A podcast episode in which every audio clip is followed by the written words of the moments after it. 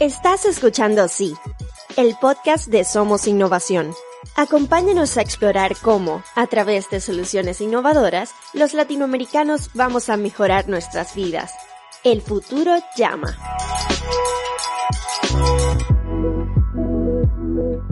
Bienvenidos al episodio 2 de Sí, el podcast de Somos Innovación. Mi nombre es Federico Fernández y hoy vamos a tener una charla sobre innovación y emprendedorismo con un invitado muy especial. Él es un experto en innovación, justamente en tecnología y en nuevos modelos de negocios. Actualmente es el responsable para Europa del laboratorio Wiener Lab.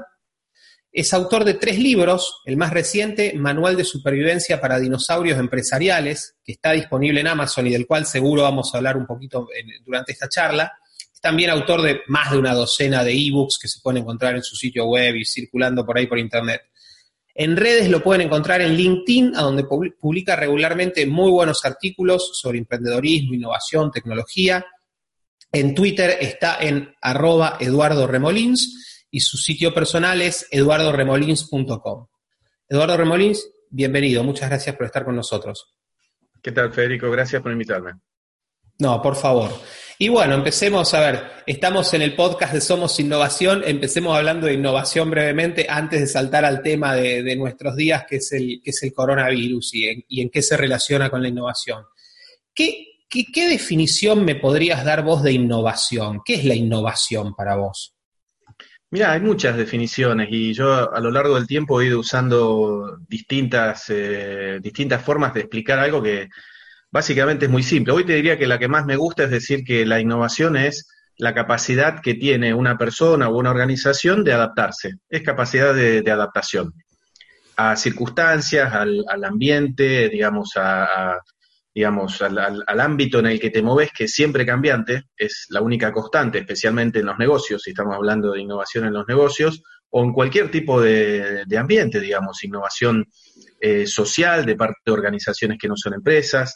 La capacidad de innovación que tiene una persona es eso, es la capacidad de adaptarte y de adaptarte con el fin, digamos, de, si querés en términos biológicos, de supervivencia. Desde ese punto de vista se puede ver también, y desde el punto de vista, digamos, empresarial, la capacidad también de prosperar, de crecer, de generar beneficios en el caso de una empresa, y básicamente es la capacidad que tengas de cambiar, la capacidad que tengas de dar respuesta a un entorno que permanentemente te va generando desafíos nuevos, digamos. Esa es la definición que hoy más me gusta y que hoy más utilizo y que es la que está en el último libro ese que mencionabas.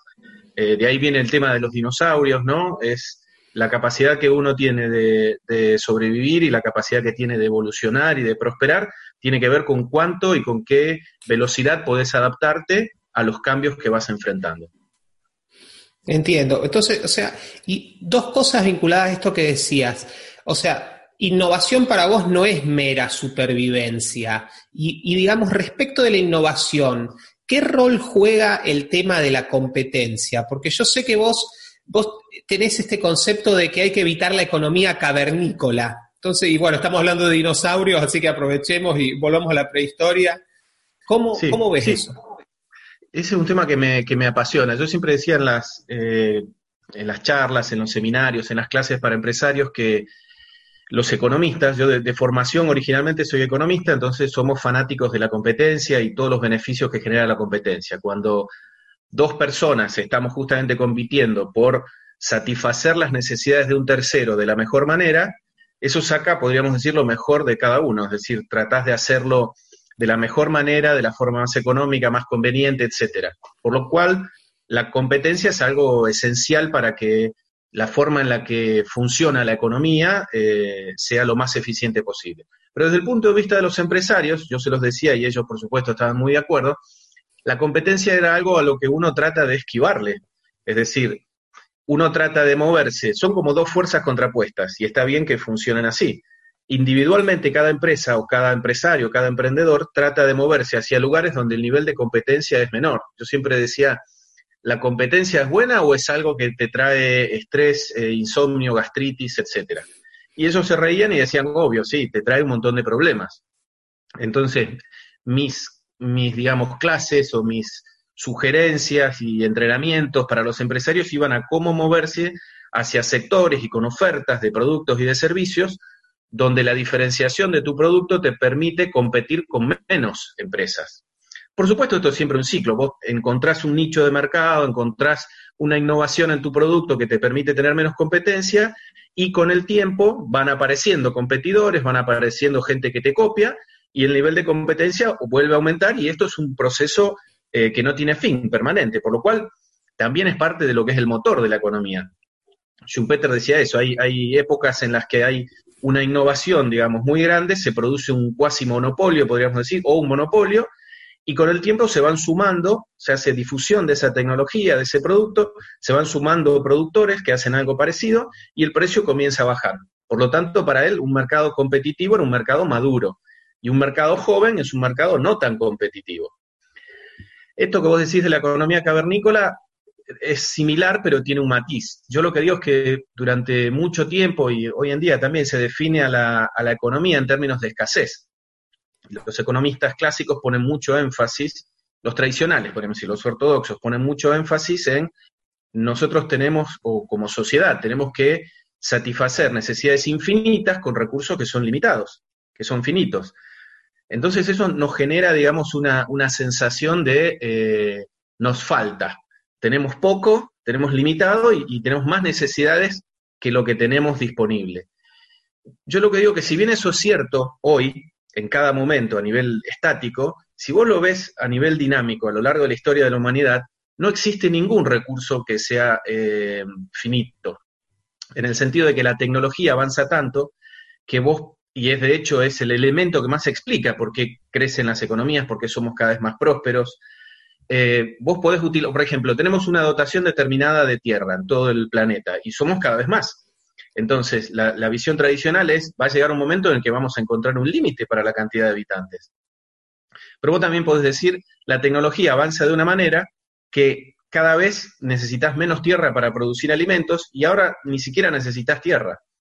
Entonces, la economía cavernícola es, tenemos grabado desde la época en la que no había prácticamente avance tecnológico, y que fue la época, digamos, en la que nos desarrollamos biológicamente, si vos querés, que como no había avance tecnológico, ¿qué es lo que hacíamos? Luchábamos por los recursos que existían, por lo que había. Era la ley del garrote. A medida que ha ido evolucionando la sociedad y a medida que ha ido evolucionando la innovación y el desarrollo tecnológico, yo creo que tenemos que poner más el énfasis en que es posible crear y sin límites. La capacidad de creación, la capacidad de crecimiento económico no tiene ningún límite. No hay ninguna, digamos, ningún techo que vayamos a tocar. Por lo tanto, eso influye en la forma en la que vos interactúas con otros. Cuando vos tenés una idea de suma cero, como se dice en economía, si hay una cantidad de recursos determinados, y yo si quiero tener más, te tengo que sacar a vos, todas las interacciones sociales están teñidas por esa forma de interactuar. Yo te tengo que sacar a vos para ganar. Y eso explica un poco la manera en la que se relacionan las personas y la manera en la que se relacionan las empresas.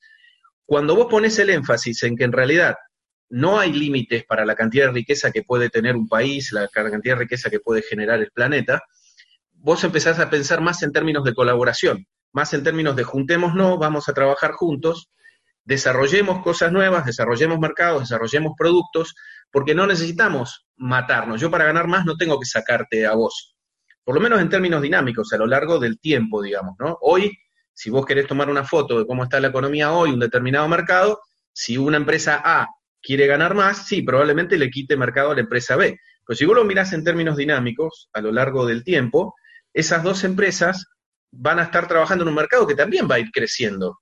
Entonces, no necesariamente todas las interacciones son de suma cero. Es decir, que yo para que Eduardo gane uno más, le tiene que sacar uno a Federico. Ese es el concepto de la economía cavernícola. Pero nuestra mente está formada, digamos, un concepto también de psicología evolutiva.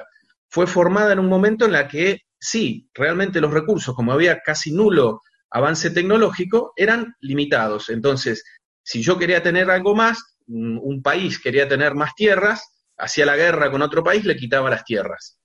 Y eso fue tiñendo la manera en la que la gente y las empresas también se relacionan. Por eso hay tanta metáfora militar en el mundo del management, ¿no? Como digamos, fíjate las palabras que se utilizan, los libros que se recomiendan, Sun Tzu y el arte de la guerra es como una especie de libro de negocios, cuando en realidad es un libro clásico de estrategia militar. Ese es el tema del concepto de la economía cavernícola. Yo creo que tenemos que pasar de pensar de esa forma cavernícola a pensar en términos mucho más modernos, donde en lo que tenemos que pensar es que estamos en un momento en el que el crecimiento además se ha hecho exponencial, el desarrollo tecnológico se ha hecho exponencial, y tenemos que poner mucho más el foco en crear y en saber y en tener la confianza de que no tenemos límites y techos para mejorar nuestra calidad de vida, y no tanto en la limitación. Vos, perdóname que sea tan larga la respuesta y cortame cuando quieras, pero creo que también muchas de las posiciones del ecologismo extremo están teñidas de eso. Están teñidas de, hay un límite al crecimiento, hemos sido demasiado ambiciosos, y entonces todo nuestro confort y nuestro bienestar económico ha sido a expensas del planeta, y hemos agotado. Esto, si vos te fijás en todo eso, hay una mentalidad de limitación, una mentalidad de solo deberíamos haber avanzado un poco. Es una vieja dicotomía que se ha dado en la sociedad siempre, digamos, que viene, digamos, prediciendo que vamos a encontrar un límite y un techo al crecimiento prácticamente desde la revolución industrial o probablemente antes, digamos. No, yo estoy enrolado en el otro equipo, si vos querés, en los que somos o tenemos una orientación más optimista, más enfocada, digamos, en la capacidad de progreso, de desarrollo, que en principio nunca se ha demostrado que vaya a tener un límite.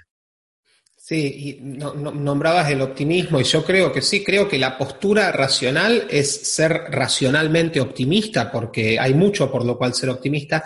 Y también pensaba mientras hablabas que muchas veces ahora el pánico a la escasez se pone en el futuro, e irónicamente respecto de la tecnología, lo que es bastante loco. Por ejemplo, alguien va a descubrir la píldora que da la eterna juventud, pero solo unos pocos ricos y poderosos seguro van a poder acceder y nadie más, cuando todos los casos anteriores de cualquier salto tecnológico es exactamente todo lo contrario lo que pasa. Sí, al principio, muy al principio, solo unos pocos pueden acceder a esa tecnología, pero inmediatamente después se populariza. Correcto, por eso que yo creo que ahí estuvo la brillantez de Elon Musk con el desarrollo, digamos, de la línea de productos de Tesla. Él apostó primero a tener coches muy caros, coches que solo podían financiar personas de mucho dinero, y ha ido gradualmente volviéndolos, entre comillas, más populares. Por supuesto, todavía siguen siendo caros, pero la idea es, como estas compañías también que venden viajes al espacio, turismo espacial, primero se lo voy a vender a gente que tiene mucho, pero mucho dinero. Pero la posibilidad, esa curva de aprendizaje que vos vas desarrollando, gracias a que te lo financia gente con mucho dinero, va pudiendo hacer que vos bajes costos, que aumentes la escala y que lo vayas haciendo cada vez más amplio, cada vez más popular. Lo mismo pasó con el automóvil, lo mismo ha pasado con cualquier innovación, con lo cual es totalmente cierto que las innovaciones más radicales, si vos querés, al principio están disponibles para un segmento de la población muy pequeño, pero naturalmente, esto es lo que te enseña la historia, siempre se van popularizando y ampliando esa base de consumidores. Y otra reflexión que me deja lo que estás diciendo es que esto que estás diciendo de que hay una especie de pesimismo hasta en el desarrollo tecnológico, ha ido influenciando mucho la cultura y la cultura popular. Si vos te fijás, a mí me gusta un poco la literatura y las películas de ciencia ficción, y es muy difícil encontrar películas de ciencia ficción hoy que no sean distópicas. Son todas extremadamente pesimistas y cada vez más giran en torno a eso. El futuro va a ser un futuro espantoso, gris, peligroso, lleno de enfermedades y de violencia, etcétera, salvo para un pequeño núcleo de gente que se va a ir a digamos, alguna luna o algún planeta especial y va a tener acceso a una medicina que el resto no va a tener. En realidad lo interesante de eso es que es como un poco el subconsciente de la sociedad. O se va introduciendo en el subconsciente de la sociedad, empezamos a tenerle miedo a todo, a la inteligencia artificial, porque nos hace acordar a Terminator, empezamos a tenerle miedo a los robots, porque nos van a dejar sin trabajo, cuando en realidad todo eso tiene una contracara. Si vos decís, cada vez vamos a tener mayor capacidad de producir cosas con robots, también los costos de producción van a bajar, los trabajos que van a quedar disponibles para nosotros son trabajos más agradables, y al tener costos de producción cada vez más bajos, la disponibilidad de bienes se va a hacer cada vez más amplia. Hay una especie de ejercicio que se suele hacer que es muy interesante, que es comparar el acceso a los bienes que tiene hoy una persona, digamos, ni extremadamente pobre, pero tampoco rica, podemos decir, que en comparación a cualquier rey de la antigüedad o de la Edad Media, tenemos niveles de lujo que serían incomprensibles para ellos, desde un aire acondicionado, un televisor, ni que hablar una computadora, cosas que... O el acceso al agua corriente, digamos, y segura, la posibilidad de tener agua caliente, es decir, en realidad tenés, y ahí hemos ido demostrándolo y se ha ido viendo a lo largo de la historia, beneficios que llegan a la mayor cantidad de la población y que nunca han quedado limitados a una especie de élite, por decirlo de alguna manera. En ningún momento de la historia el desarrollo tecnológico demostró que ninguna de esas imágenes distópicas, digamos, o futuros distópicos, vayan a convertirse en realidad. Y sin embargo es como una tendencia, digamos, ¿no? Y están todas relacionadas. Los recursos son limitados, todo es una lucha por los recursos, siempre hay dominados y dominadores, no hay relaciones de colaboración. Y si hay relaciones de colaboración es porque tiene que haber alguna persona omnisciente que va a organizar todo y es muy benévola, eso también aparece también en la cultura popular, cuando en realidad lo que se ha dado también en la historia de la humanidad son modos de cooperación y de colaboración mucho más orgánicos, mucho más descentralizados, pero bueno, no sé, parece que nos cuesta aprender las lecciones de la historia que se repiten y se repiten y se repiten una y otra vez como para que seamos optimistas, como dijiste, optimistas racionales, como el libro, ¿no? No optimistas porque nos gusta, digamos, vivir en las nubes. Pero bueno, no lo sé. Es una tensión que viene desde mucho tiempo atrás en la humanidad. En un tiempo se llamó Club de Roma, en otro tiempo ha adoptado, digamos, otras denominaciones, pero sigue estando ahí y probablemente sigamos lidiando con eso un buen tiempo más. Hablando de algo que ojalá no tengamos que lidiar durante mucho más tiempo, el tema del coronavirus. Nosotros estamos teniendo esta charla a través de uno de los tantos, de las tantas plataformas que hay para este tipo de cosas. La mayor parte de ellas son gratis. Hay muchas, por suerte, innovaciones. Bueno, mucha gente está haciendo teletrabajo. A ver, el otro día leí, creo que 1/3 de la humanidad actualmente está prácticamente enclaustrada. ¿Qué innovaciones vos ves que nos están haciendo la vida más fácil en los tiempos del coronavirus? Muchísimas. Creo que van desde las innovaciones que quizás son las primeras que nos van a venir a la mente, las que nos permiten estar medianamente entretenidos en casa, viendo entretenimiento, películas y todas estas cosas, las que nos permiten estar en contacto con personas con las que no podemos tener un contacto personal hoy en día, como este medio que estabas mencionando, pero hay cosas que estamos pensando mucho menos. Por ejemplo, hoy estaba leyendo un artículo sobre los medios que tienen los países, digamos, para evitar o que están evaluando para evitar las consecuencias económicas que va a tener el aislamiento, y cualquier país que tenga un nivel de bancarización alto, hoy si decidiesen, digamos, dar cualquier tipo de ayuda a personas o empresas, el funcionamiento del sistema bancario es totalmente independiente del hecho de que vayas a una sucursal bancaria o no. Hoy todo el mundo está pagando cosas, está comprando cosas a través de Internet, lo cual también sirve no solo para hacer transferencias financieras y amortiguar el peso que pueda tener esto económicamente en las próximas semanas y en los próximos meses, sino también sirve para sostener los niveles de demanda. Pensá que, por ejemplo, yo estoy viviendo en España, la gente sigue comprando muchas cosas por Amazon, por ejemplo, y eso hace que no toda la producción y no todo el comercio esté totalmente cerrado. Somos independientes de las compras personales, digamos, ¿no? Hay chicos que siguen recibiendo su educación desde el nivel universitario hasta el nivel primario, con distintos tipos de plataformas a través de Internet. Y también tenemos cosas más sorprendentes, por ejemplo, que tienen que ver con la lucha contra esta enfermedad de manera directa. Vos pensá que, si no me equivoco, en enero ya teníamos totalmente completado el genoma del virus, cosas que hace 10 años era absolutamente impensable. Gracias a eso, digamos, los primeros desarrollos de las vacunas que ya se están probando fueron muy rápidos, y si esas pruebas son positivas, podríamos tener una vacuna en tiempo récord, entre 6, 7 meses, 8 meses, donde la mayor parte del tiempo se consume en la prueba, no en el desarrollo, donde, por ejemplo, encontramos un cuello de botella muy claro en el número de camas en terapia intensiva y en los respiradores artificiales, y en cuanto se encontró ese cuello de botella, fíjate que se han multiplicado las opciones, desde digamos, un distribuidor de productos deportivos que adaptó máscaras que eran para buceo, hasta un equipo de Fórmula 1 que desarrolló otro respirador asistido, hasta compañías como, por ejemplo, en España, en Madrid, una compañía que era una de las pocas que fabrica estos respiradores y pasó de producir 10 respiradores por semana a 200 por día. O sea, la respuesta en términos de desarrollo, de adaptación de productos, de capacidad de producción, donde se han utilizado herramientas que antes no tenías. O sea, tenés desde el reemplazar productores chinos, por ejemplo, de partes, por desarrollo y fabricación con impresoras 3D, es algo que no estaba disponible hace pocos años.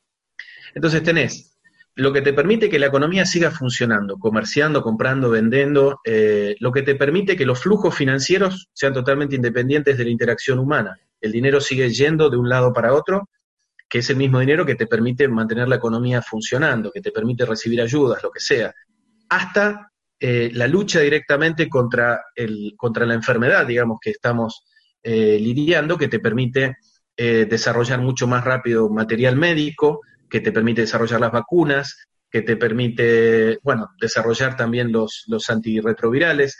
Creo que lo podrías poner en dos partes, digamos, ¿no?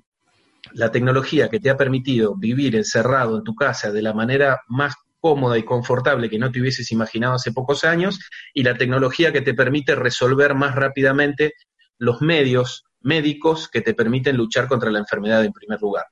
Creo que son las dos grandes, si vos querés, los dos grandes capítulos que tiene esto. Y el primer capítulo, que es qué tanto podemos vivir, digamos, sin tener que salir de nuestras casas, lo cual no es algo deseable, evidentemente, y vos y yo lo sabemos como millones de personas en el mundo, pero si te toca, es bueno que puedas resolver la mayor parte de tus necesidades. Eso se va a seguir incrementando. Se va a seguir incrementando, digamos, la capacidad de la infraestructura de Internet, de la cantidad, digamos, de aplicaciones y de soluciones que vas a tener disponibles en Internet, muchas de ellas, como dijiste, gratuitas, y la gente se va a ir acostumbrando a trabajar también de esta manera. Pensá también que en los últimos años se ha hablado mucho de que esto era algo malo, de que la gente pasara tanto tiempo frente a las pantallas. Por supuesto, siempre puede haber exageraciones y digamos, cosas que no necesariamente son buenas ni para la salud, ni para tu vida social, ni nada. Pero la verdad es que todo esto ha sido de alguna manera una especie de entrenamiento para nosotros. Si no tuviésemos esta capacidad de interactuar a través de estas tecnologías, que ya ni siquiera son una revolución, Federico, ¿no? Esto no es... El e-commerce no tiene nada de novedoso. No lo sé, la mayoría de las tecnologías de las que estamos hablando no son algo que nos vaya a sorprender ni nada revolucionario. Son parte de nuestra vida y nos permiten pasar esta situación de una manera que hubiera sido impensable hace poco tiempo. Y esta curva, digamos, tiene el mismo nivel, digamos, de expansión geométrica que tiene la curva de infecciones, si vos querés. No creo que esto se vaya a detener. La velocidad de desarrollo y de inclusión de productos y de tecnologías que hemos ido viendo en los últimos años, ni siquiera va a ser lineal. Se sigue ampliando y sigue siendo exponencial. Siempre, cada una de estas crisis y estos problemas tiene un lado que podemos ver que podríamos decir que es más positivo. Yo creo que el lado positivo es que nos tocó ahora y no nos tocó 20 años antes, donde los resultados hubiesen sido muy diferentes. Sí, ese es un punto. Hay varios artículos circulando por ahí. cuán diferente hubiera sido esta pandemia, que no deja de ser trágica, hay mucha gente que ha muerto y por favor no le quiero bajar el precio, pero cuán diferente para peor hubiera sido de tan solo suceder hace 20 años, no estamos hablando hace 2000 años o hace 500 años, no, hace 20 años. Eso es muy interesante. Totalmente. Y de lo que decías, la que sí me parece que es una tecnología que me parece que estamos viendo solo la punta del iceberg y que va a ser una verdadera, que todavía no vemos lo revolucionaria que va a ser, es todo lo que tiene que ver con impresión 3D. Sí, yo creo que la impresión 3D lo que viene a ser, y también es una tecnología que ya está madurando bastante, aunque por supuesto tiene mucho recorrido por delante, está llevando al mundo digital todo lo que se pensaba que iba a estar por siempre, digamos, en el mundo de los átomos y no de los bits, por poner esa vieja dicotomía. Y ha permitido, y ahora con usos prácticos muy claros, que la producción, digamos, de determinados bienes sea totalmente independiente de su transporte. No necesitas transporte y la localización de un bien es absolutamente ubicua. Lo tenés en el momento que necesitas y en el lugar que necesitas. Además de cambiar, digamos, la necesidad de tener stocks, de tener una logística complicada, etcétera. Y por último, además, creo que la velocidad entre el desarrollo de un producto y la fabricación de un producto se ha acortado, digamos, dramáticamente. Entonces, por ejemplo, hablamos de estas piezas para respiradores artificiales. Muchos tenían que reemplazar proveedores de China. Las diseñaron, muchas veces haciendo ingeniería inversa, es decir, copiando. Las pusieron, digamos, en un programa donde vos tenés un plano digital, por decirlo así, y automáticamente tenés una pieza fabricada en cuestión de minutos.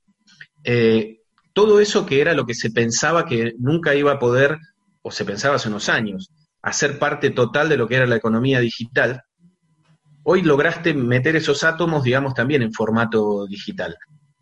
Acortando, por supuesto, todo lo que es, como te decía, el tiempo de diseño, el tiempo de desarrollo y el tiempo de producción también. Y esto va desde producir piezas para hacer una casa hasta piezas médicas, piezas para equipamiento, etcétera. Con lo cual, eso también te ayuda a ser independiente, digamos, de la localización y de la posibilidad de mover cosas físicamente, de la posibilidad del transporte. Vos sabés que yo creo que la gran revolución que ha tenido las tecnologías de la información es que van colonizando áreas completamente distintas. Por ejemplo, muchas de los avances que ha habido en biotecnología tienen que ver no con que haya avanzado tanto las técnicas biológicas en sí, sino que ha avanzado la capacidad de cálculo que te permite, como te decía, por ejemplo, algo que antes era impensable, completar el genoma de un determinado organismo en tiempos que antes eran imposibles. ¿Por qué? Por la capacidad de cálculo, no porque se haya mejorado ninguna técnica biológica en particular. Las técnicas de expresión de proteínas, por ejemplo, siguen siendo muy similares a lo que eran hace 10 o 20 o 30 años o inclusive más. Pero las técnicas de cálculo que están asociadas a procesos a procesos biotecnológicos, por ejemplo, eso es lo que le ha dado músculo. Y de la misma manera, la producción de bienes está teniendo, digamos, un impacto muy grande de las tecnologías de la información, porque la interfaz entre el mundo físico y el mundo digital es justamente la impresora 3D. Que nosotros teníamos capacidad de diseñar rápido un producto, eso es algo que ya lo teníamos hace mucho, pero de ese diseño digital a pasarlo a la producción, vos tenías que hacer un prototipo, tenías que hacer matricería, tenías que montar una pequeña facilidad de producción. Hoy con una impresora 3D lograste acoplar, digamos, la economía digital y todos los avances de la economía digital al mundo físico, al mundo de los átomos. Una vez que todos los avances en tecnología de la información van llegando a a todas estas áreas no informáticas, podemos decir, no digitales, los mismos beneficios de productividad que vos encontraste en el mundo digital los vas haciendo extensivos a todas las demás áreas de la economía y todas las demás áreas del quehacer humano. Fue más fácil que esto impactara en los servicios financieros, en la educación, pero ahora impacta casi cualquier cosa. Sí, y antes de Saliendo ya del coronavirus, volviendo a la innovación en general y antes de pasar a particularmente algunas cuestiones que te quiero preguntar sobre Latinoamérica, una pregunta más general. Mencionabas la famosa dicotomía entre átomos y bits. ¿Vos ves que la regulación está haciendo que sea mucho más sencilla la innovación en los bits que en los átomos? Que sea más... Bueno... Lo que te permite a veces la tecnología o los modelos de negocios asociados a las nuevas tecnologías es hacer una especie de bypass a la regulación. Pero también lo que veo es la propensión de las autoridades regulatorias de meterse en todas las áreas en las que no se han metido. En Latinoamérica en particular, en Argentina, la tendencia es un poco preocupante porque... la presión de las agencias reguladoras, a veces con sindicatos detrás, a veces con organizaciones sociales, es justamente impedir directamente que los beneficios de un modelo de negocio nuevo, de una tecnología nueva, puedan llegar. Y a niveles que, como te decía, ya no son tecnologías muy modernas o novedosas, sino que son extremadamente maduras. O sea, ya es ridículo el planteo, digamos, ¿no? Como, por ejemplo, exigir... que, digamos, el resumen de cuentas llegue en un formato impreso o exigir que cierta documentación llegue en un formato impreso para mantenerle, digamos, supuestamente el puesto de trabajo al señor que tiene que entregar la carta en mano, tratar de limitar, digamos, o ponerle trabas al comercio electrónico porque, digamos, puede estar, entre comillas, quitándole mercado al comercio tradicional, o sea...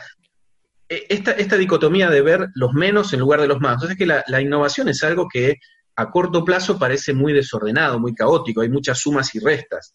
Y hay gente que se enfoca solo en las restas.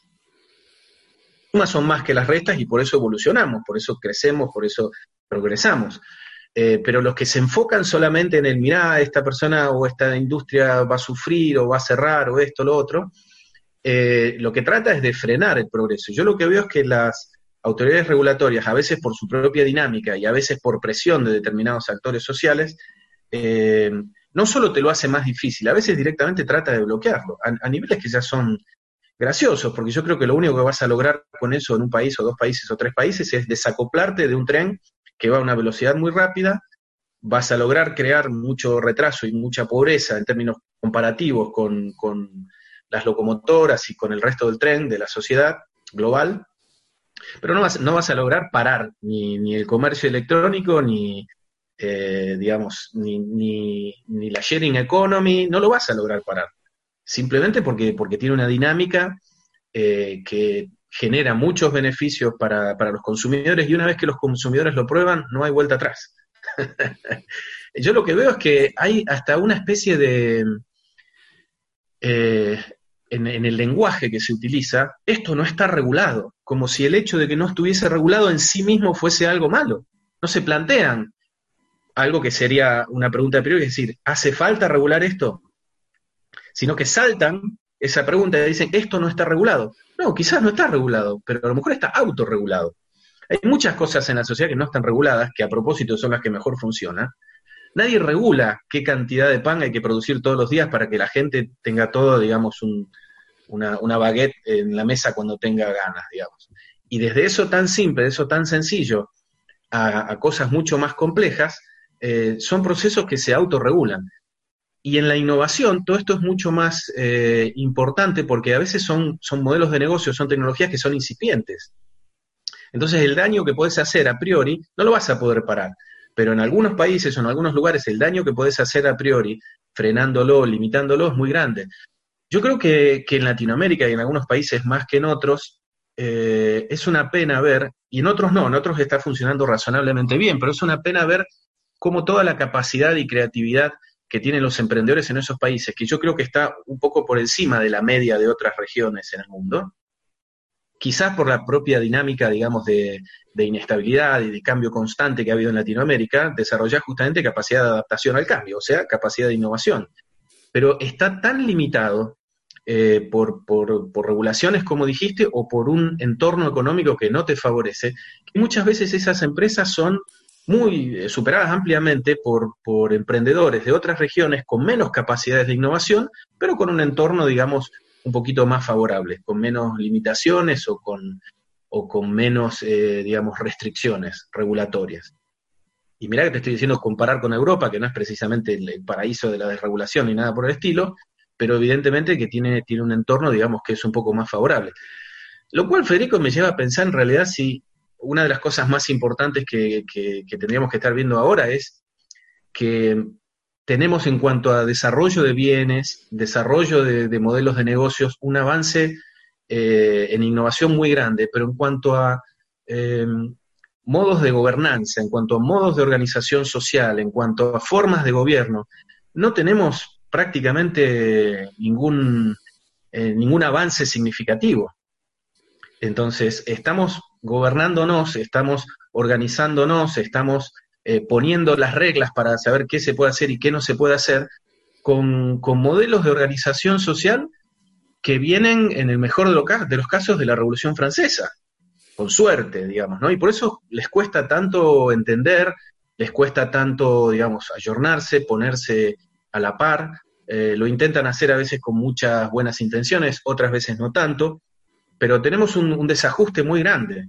Vos tenés empresas que compiten, que tratan de satisfacer necesidades de la mejor manera, que utilizan toda la tecnología que tienen disponible, y tenés gobiernos que no compiten, y tenés gobiernos que están organizados con una tecnología, por así decirlo, entre comillas, que tiene, no sé, 200, 300 años, 400 años, si querés nos podemos ir tan atrás como la Grecia clásica, pero no veo que se mueva a la misma velocidad.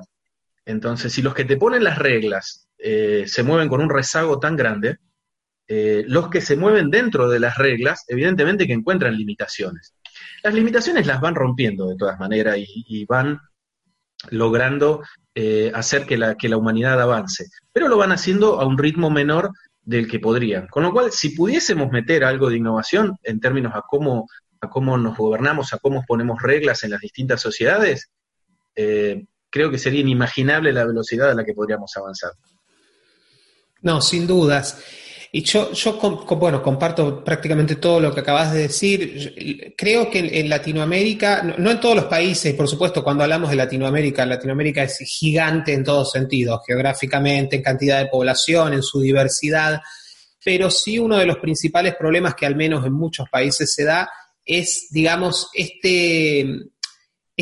de facto o a priori hostilidad respecto de la innovación. Y esta idea de, claro, si algo no está regulado, es malo o puede ser muy, muy nocivo. Y eso, una de las cosas que no tiene en cuenta es que, sobre todo, pensemos en plataformas, no sé, por mencionar una fácil, Airbnb. Airbnb está absolutamente autorregulado. Vos no podés hacer cualquier cosa. Airbnb además tiene un montón de sistemas de controles y de distintas formas para que los clientes queden satisfechos en sus expectativas. Pero, a ver, nadie escribió en ningún congreso o parlamento del mundo, escribió la regulación para Airbnb. Pero eso no significa que sea el viejo oeste, por poner una metáfora fácil. Que también tenía su propia regulación. Sí. Que también tenía su propia regulación, tosca, si querés, pero también tenía su propia regulación. Todas las plataformas, digamos, que involucran marketplaces o e-commerce, tienen un sistema de regulación que básicamente el núcleo de eso es la reputación, que es lo mismo que funciona en cualquier mercado offline. Si vos sos un proveedor que cumple su palabra y que entrega un producto de calidad y cumple con su servicio postventa o lo que fuese, te vas haciendo de una reputación que al final te va generando más clientes, la gente que lo comenta, etcétera. Lo que ha logrado Internet es que esa reputación sea absolutamente transparente, yo pueda acceder rápidamente a todos los comentarios, tenga un resumen, digamos, en la cantidad de estrellitas o la puntuación que te han dado los clientes anteriores, etcétera. Y puedo acceder a eso de una manera muy rápida y comparar muy rápido. Puedo comparar muy rápido los precios y puedo comparar muy rápido la reputación del vendedor.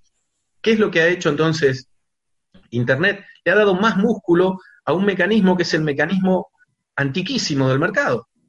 Entonces lo ha potenciado, lo ha puesto con esteroides, digamos. Y además, la regulación de esos mercados está en el principal interés del dueño de esas empresas. Por lo tanto, ellos ponen y se aseguran que funcionen esos mecanismos de autorregulación, que son mucho mejores que cualquier mecanismo de regulación externo que vos quieras imponer. Entonces, por eso te decía, la primera pregunta es, ¿hace falta regular esto o no? Yo creo que en la mayoría de los casos la respuesta es no, pero por lo menos planteate esa pregunta. No digas, esto no está regulado, como si por default tuvieses que regular todo, digamos, ¿no? Es verdad, Latinoamérica es muy amplia, hay países que tienen una actitud, digamos, más favorable a esto. De todas maneras, creo que hay mucho por hacer, y uno siempre se compara con el más favorable, podríamos decir, ¿no? Con el que lo está haciendo mejor, más desfavorable en la comparación con nosotros. De nuevo, podés ver una parte positiva y una negativa. La positiva es, esto avanza sí o sí, y está avanzando en el resto del mundo y no va a haber manera de detenerlo. Si vos querés, la negativa es, ¿por qué estamos yendo más lento de lo que podríamos ir? Cuando en realidad tenemos el material humano como para destacarnos, digamos, en comparación con otras regiones. Y lo más interesante de esto es que lo que mejor podrías hacer para que la innovación florezca no son concursos de emprendedores o de planes de negocio, de los cuales he participado muchos, o sea que no reniego de esas cosas, es liberar de alguna manera la capacidad que tienen esos emprendedores de plantear negocios nuevos y de lanzar productos al mercado, de confiar en mecanismos de regulación que no son los mecanismos de un Estado que supuestamente conoce todo y sabe perfectamente cómo asignar cantidades y precios a todo. Es decir, dejemos que se regule, dejemos que si un productor no es bueno, los consumidores dejen de comprarle porque su reputación va a decaer. Confíen un poco en la capacidad de la sociedad de proveerse a sí misma de las soluciones, de satisfacer sus necesidades y de producir los bienes y los servicios que necesita. Al final, ese es el motor de cualquier sociedad y lo ha sido históricamente. La regulación es algo que en el mejor de los casos ha ordenado en algunos momentos el funcionamiento de un mercado, pero el motor jamás es la regulación. La regulación, lo que hay que tener cuidado es que no entorpezca, que no frene, que no trague, que sea lo mínimo indispensable. Y como bien dijiste, como los mecanismos de autorregulación funcionan mucho mejor en Internet, yo creo que hay más argumentos para decir, quítense del camino y dejen que funcione, que para decir, a ver, qué podemos inventar y de qué manera podemos controlar esto. Además del tema regulatorio, que lo acabas de explicar muy, muy bien, respecto de los que hacen mejor las cosas que nosotros los latinoamericanos vinculados a la innovación, ¿qué cosas podríamos copiar o inspirarnos al menos? 2, 3 ideas que a vos te parezca que podrían facilitar mucho la innovación en Latinoamérica. ¿A nivel empresa o a nivel gobierno? Lo que te parezca. Mirá, a nivel gobierno siempre estoy tentado a decirte que mientras menos haga, por lo general es mejor.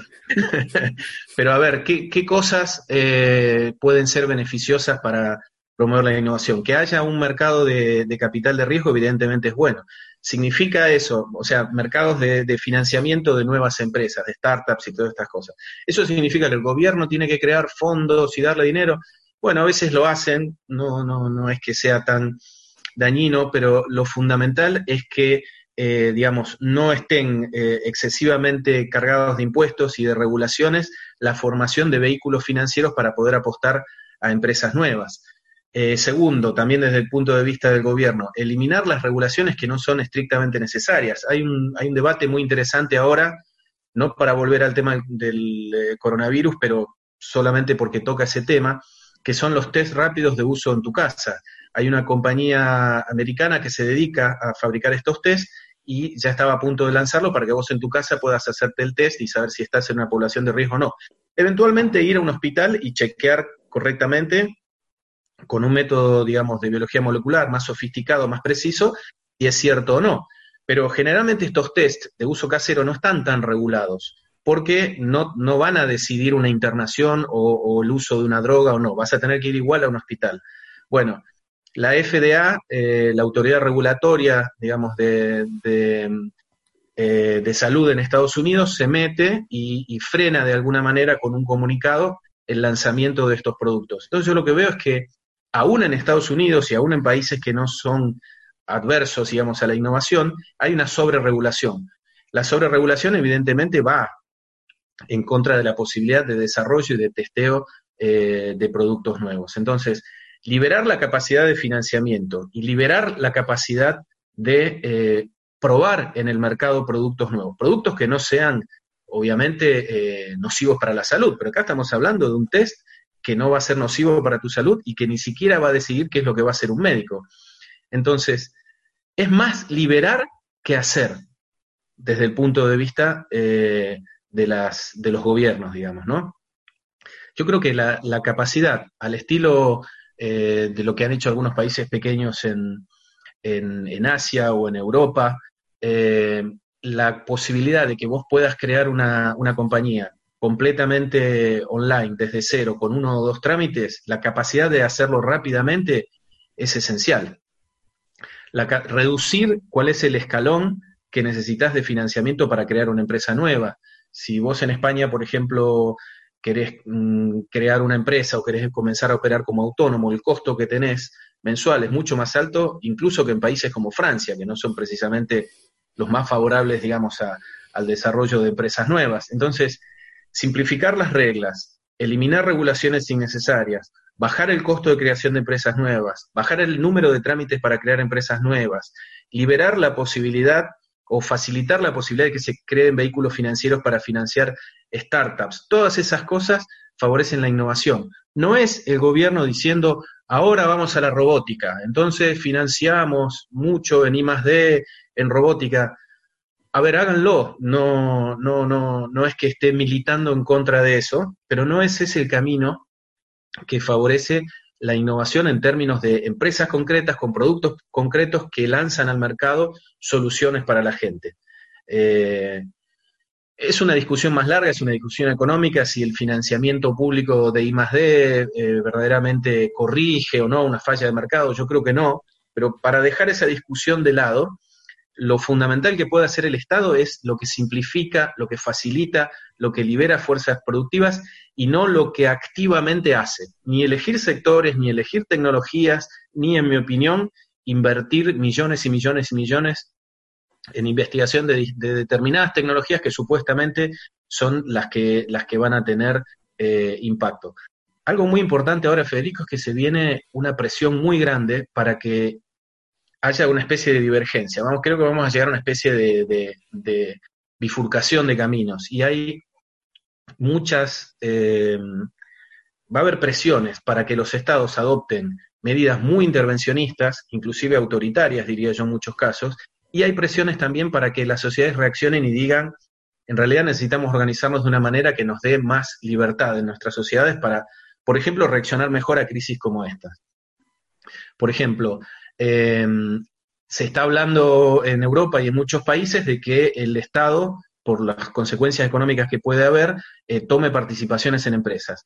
De manera, obviamente, temporal. Sabemos que ese temporal a veces suele ser un poco más largo de lo que se planeaba al comienzo, pero son formas en las que, por la situación que se está viviendo, digamos, va a haber ventanas para que ciertos gobiernos intervengan más en la actividad económica y de alguna manera también orienten, limiten qué es lo que pueden hacer las empresas. También va a haber, y hay otras presiones para que los gobiernos digan, lo mejor que podemos hacer es dejar que haya mayores soluciones, digamos, a través de la iniciativa individual y emprendedora a los problemas que encontramos. Pero este va a ser un momento clave, va a ser un momento muy especial, porque podemos inclinarnos en un sentido o en el otro. Podemos ir a un Estado que quiere controlar todo, incluso hasta tu patrón de movimientos a través de tu móvil, de tu celular, o podemos inclinarnos a un gobierno que diga, o formas de organización social que digan, dejemos y favorezcamos que haya más emprendedores porque son los que resuelven los problemas del instrumental médico que necesitamos, digamos, los mecanismos de diagnóstico que necesitamos, el desarrollo de las vacunas que necesitamos. Estamos como en una navaja, podemos caer de un lado o podemos caer del otro, y en distintas regiones van a pasar cosas diferentes. Ojalá que en Latinoamérica sea reconocer que los estados, cuando son demasiado pesados, demasiado reguladores, demasiado asfixiantes para la actividad emprendedora, lo que hacen es reducir la tasa de crecimiento de esas sociedades y el nivel de prosperidad de esas sociedades. Vamos a ver, el partido se está jugando todavía, y creo que discutir estas cosas también es interesante. Pero bueno, en resumen, vos me decías, ¿qué es lo que harías con un gobierno? Simplificar, correrte del medio, facilitar que el comenzar una empresa sea lo más sencillo y lo más barato posible. Y no tener la soberbia de creer que vas a indicar en qué dirección tiene que ir la innovación. Si tiene que ir por inteligencia artificial, por robótica, por esto, por lo otro. Y es una tentación enorme, Federico, enorme, porque le da la sensación al que genera las reglas de que sabe más, de que tiene más conocimiento, de que tiene asesores y tiene expertos, e incluso de que está haciendo algo bueno. Yo creo que todas esas señales de qué tipo de tecnologías son las que se pueden utilizar para resolver los problemas o las necesidades que tiene hoy la sociedad y los consumidores individuales, concretos, ya están disponibles, están libres, información es lo que sobra, y lo que necesitamos es capacidad emprendedora, que no es algo que va a generar el Estado, ni con los concursos de emprendedores, ni con nada de eso.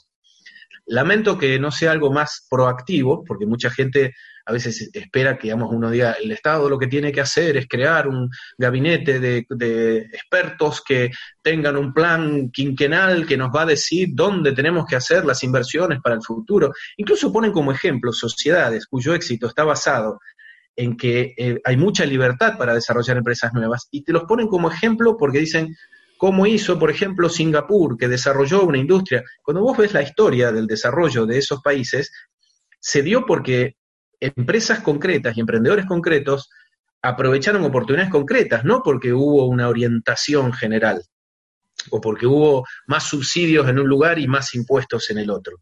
Entonces, desde mi punto de vista, mientras más parejos y bajos sean los impuestos, mientras menos regulaciones haya, que no sean las exactamente o específicamente, digamos, indispensables, y mientras más se permita que fluya el capital hacia aquellas ideas que prueban en el mercado ser más exitosas, mejores van a ser los resultados en términos de innovación. Y por supuesto, Federico, algo que es muy importante, yo creo que tenés que favorecer o permitir desde el Estado, todo lo que sea el contacto con el resto de los países.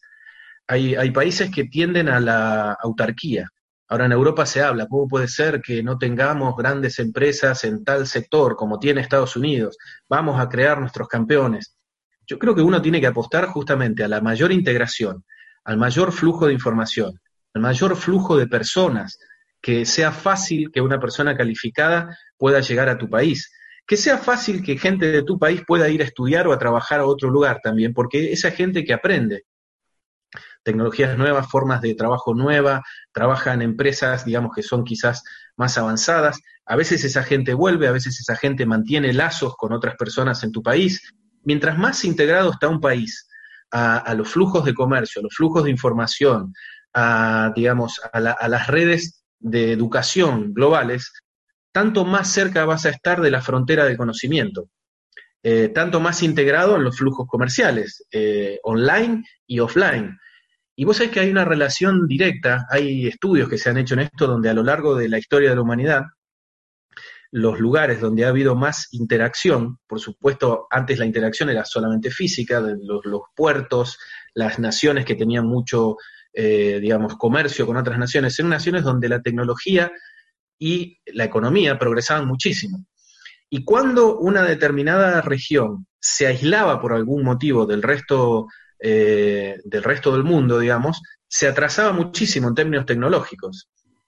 Entonces, algo fundamental que pueden hacer los gobiernos, y a veces los gobiernos inciden en la infraestructura que necesitas para estas cosas, es tener la mayor integración con el mundo que se pueda tener.